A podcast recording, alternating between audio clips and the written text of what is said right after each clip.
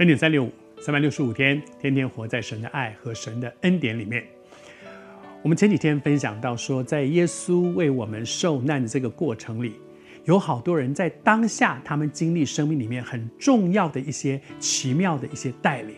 比如说，有一个人叫巴拉巴，他原来是一个囚犯，他是一个该被钉死的人，但是因为耶稣基督代替他被钉死了，所以他得到救赎。在他的身上，我们看见他真的好幸运哦。可是也有另外一个人，在当下可能他觉得他倒霉极了。这个人是一个古利奈人，也就是是一个黑人，是一个做奴隶的人，但是他却被拉来，叫他替耶稣背十字架。我读这段经文给你听哈。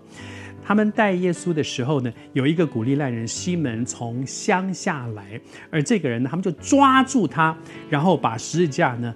搁在他的身上，硬压在他的身上，叫他替耶稣去背，叫他背着跟随耶稣。因为耶稣那时候被打受伤，身上都是伤，然后十字架非常的重，他根本没有能力去去去扛抬，所以他们说：“哎，那个人过来，那个人过来，反正是个黑人，是个奴，隶过来替他背。”他一定觉得哇，好倒霉哦。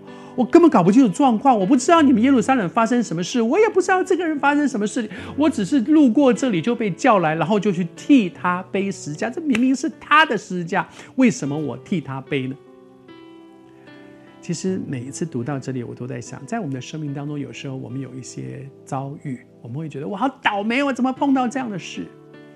但是如果你知道，这一位独一的真神，他一直都在，每一件事情都在他的掌握之中。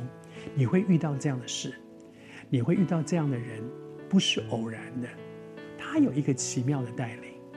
这个古利奈人西门，他当下可能觉得我倒霉极了，可是之后从使徒行传里面去看，你知道说这个人后来得救了，他的子孙、他的家人都服侍神。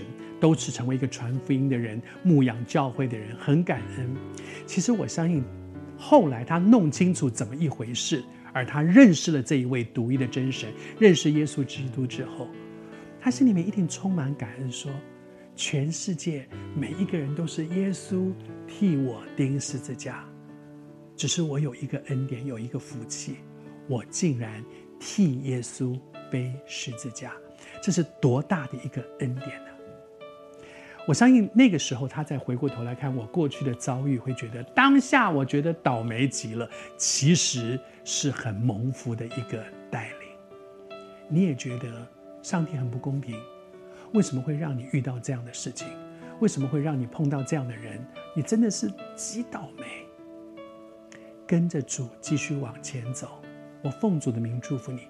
你终究有一天发现，神让你遇到这些不是一个恶意，乃是美意。有一天你会发现，还好那个时候，整件事情的发展是这样。